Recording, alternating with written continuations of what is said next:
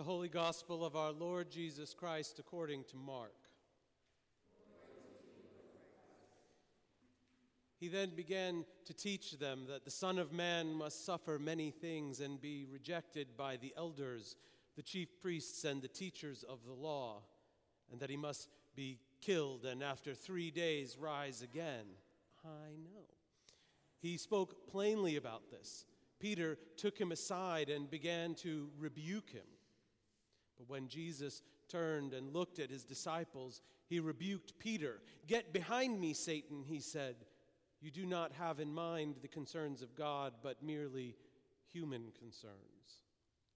Then he called the crowd to him along with his disciples and said, Whoever wants to be my disciple must deny themselves and take up their cross and follow me. Whoever wants to save their life will lose it, but whoever loses their life for me and for the gospel will save it. What good is it for someone to gain the whole world yet forfeit their soul? Or what can anyone give in exchange for their soul?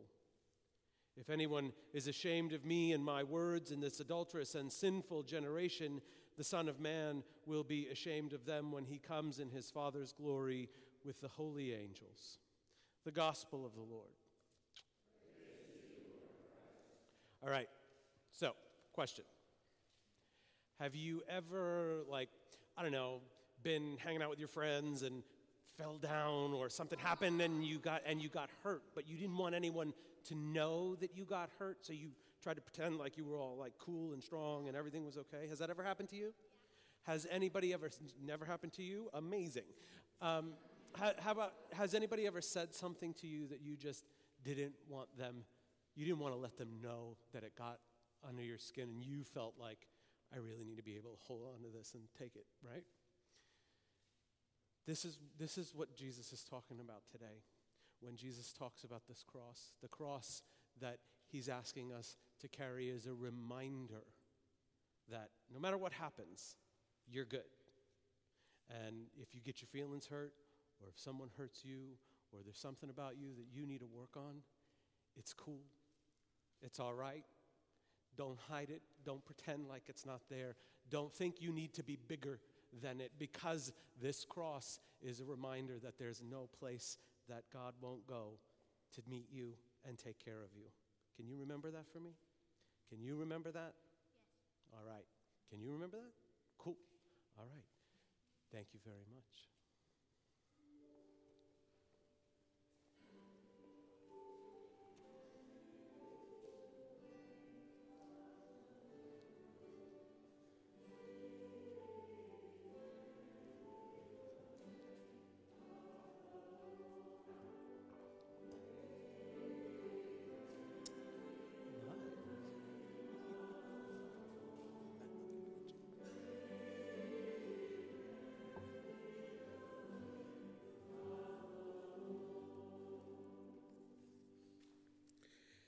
And now, God, open my mouth so that I can speak. Open our ears so that we can hear, and open our hearts so that we can change by your power and through your grace. Amen. Please be seated. My mental picture of Peter pulling Jesus aside that day in front of the crowd is a little like that of a campaign manager who hears that his candidate has just gone off message. I picture Peter sliding up beside Jesus, all smooth, and saying gently, Excuse me, Jesus, but could I have you for a second? Then, once he gets him out of earshot, the tone immediately changes, and Peter is all, All right, so let me get this straight. We've been waiting for you for like forever, and now you're here, and we're ready for you to take over and show everyone who's really in charge. And you're saying that you're going to suffer, and that they're going to kill you, and that you know that. And not only do you know that, but that it's supposed to happen that way. Jesus, I'm sorry, but you're out of your mind. That is not going to play. That is not at all the way we've planned it. You've got it all wrong. For Peter, this is not on message. It's not going to change lives. It's not going to get people to follow. He wants a message of power. He wants a message of might. He wants a message of triumph. Can you blame him? The Jews have been persecuted over and over again. They've been dominated and pushed around in one way or another more times than anyone can count. The Messiah is supposed to save them from being broken anymore. What is he, or anyone for that matter, supposed to do with a Messiah that is to be broken too? As far as Peter's concerned, you can't do anything with something that's broken. Broken things don't win. I don't think that's a perspective unique to Peter. We don't like broken things either. I wonder what it is about brokenness that we find so unsettling. I think it has something to do with the fact that for many of us, broken means useless or at the very least weak. And in our culture, that seems to offer, often value independence over relationship, strength over compassion. It's no wonder that we spend so much time trying to avoid and hide what's broken. How often do we try to hide our bruises, both physical and otherwise? We try to cover up our wounds so no one can see our pain. We hide our broken relationships so we're not judged by others and deemed failures. We scroll through, unfriend, change the channel, roll up the window so we can avoid what's broken in the world we live in. And we do it over and over again until it becomes habit, until we become numb, or until it comes back and smacks us right in the face. Some of this must have been on Jesus' mind when he looked back at his disciples.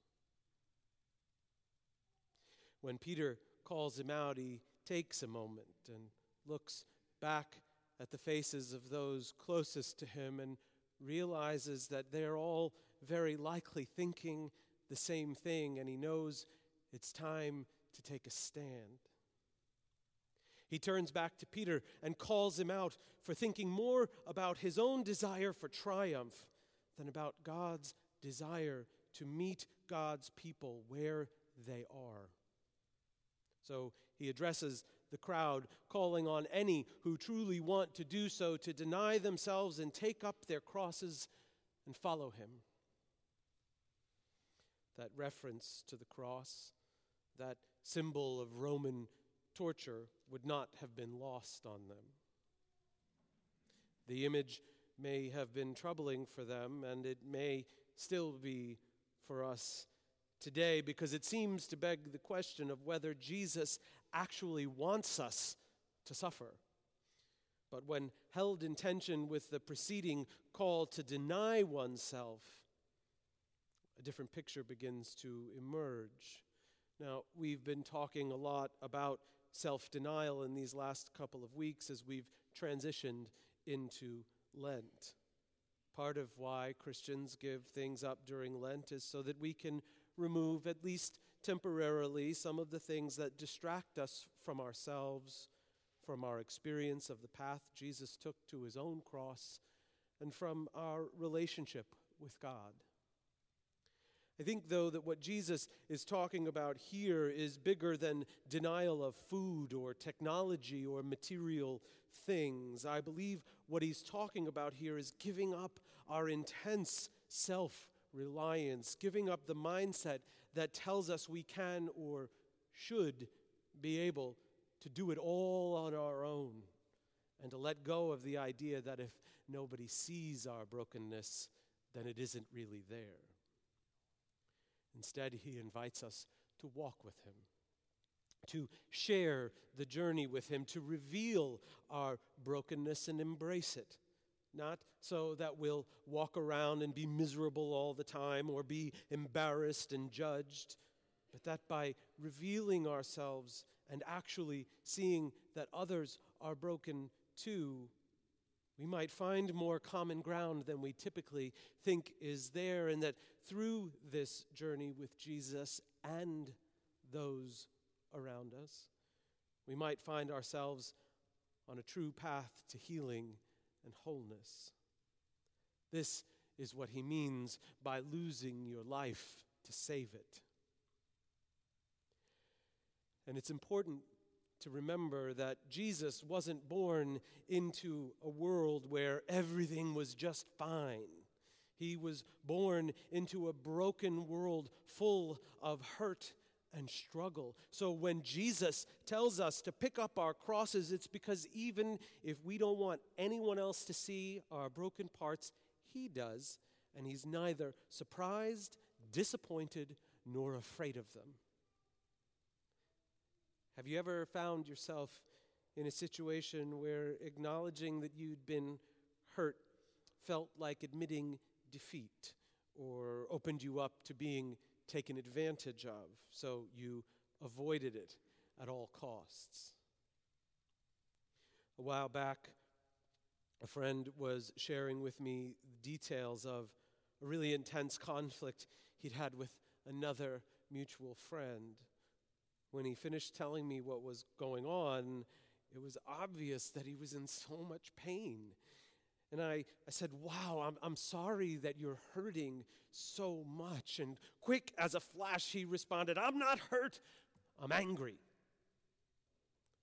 I walked away from that conversation reflecting on how it seemed to be way easier and more important for him to pivot from anger and the facade of strength than to be vulnerable and admit that he was hurting too.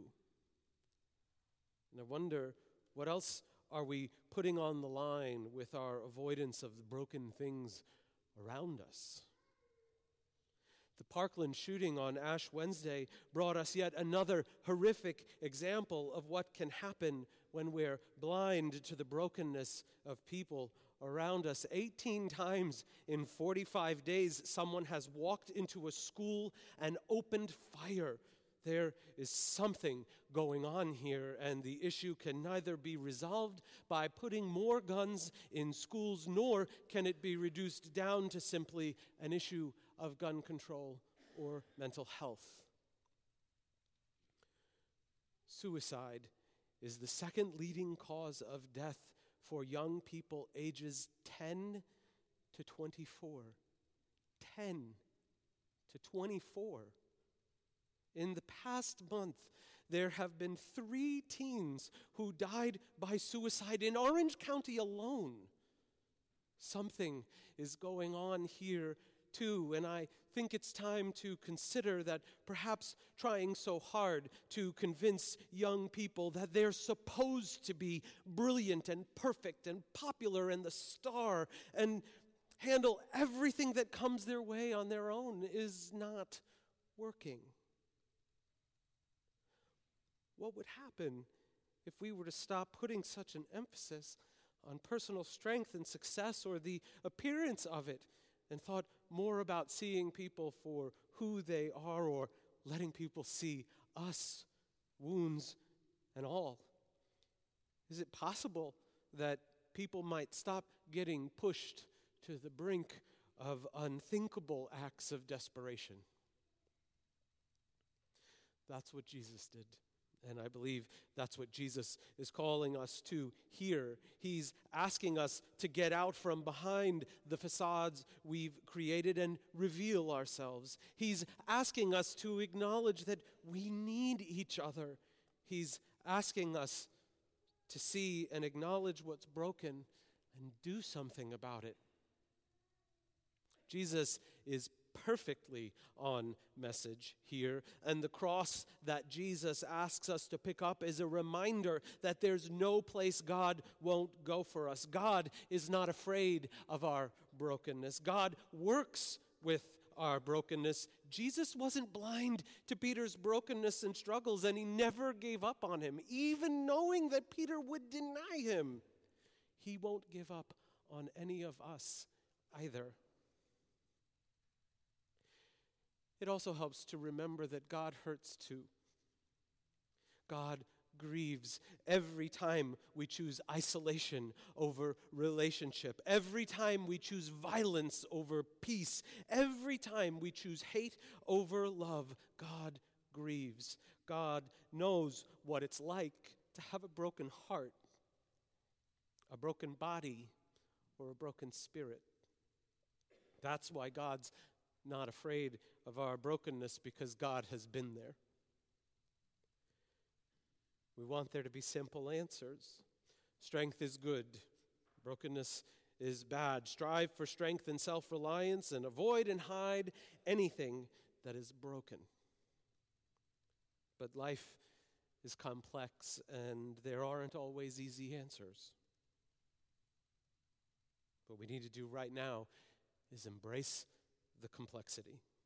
We need to heed Jesus' call to take up our crosses because if we spend our lives trying to avoid them, we'll never truly be able to live the full and whole lives that the God who loves us unconditionally desires for us, and we risk making the suffering Jesus experienced to save us an exercise in futility. Let me be clear. When I speak of seeing ourselves as broken, I don't mean weak or useless or something to be ashamed of. I simply mean seeing ourselves as in need of healing. We may not all be broken to the same extent and in the same way. For some, it may be from the wounds of oppression or heartbreak or grief. But we all have things. We all have things that could use some healings. So,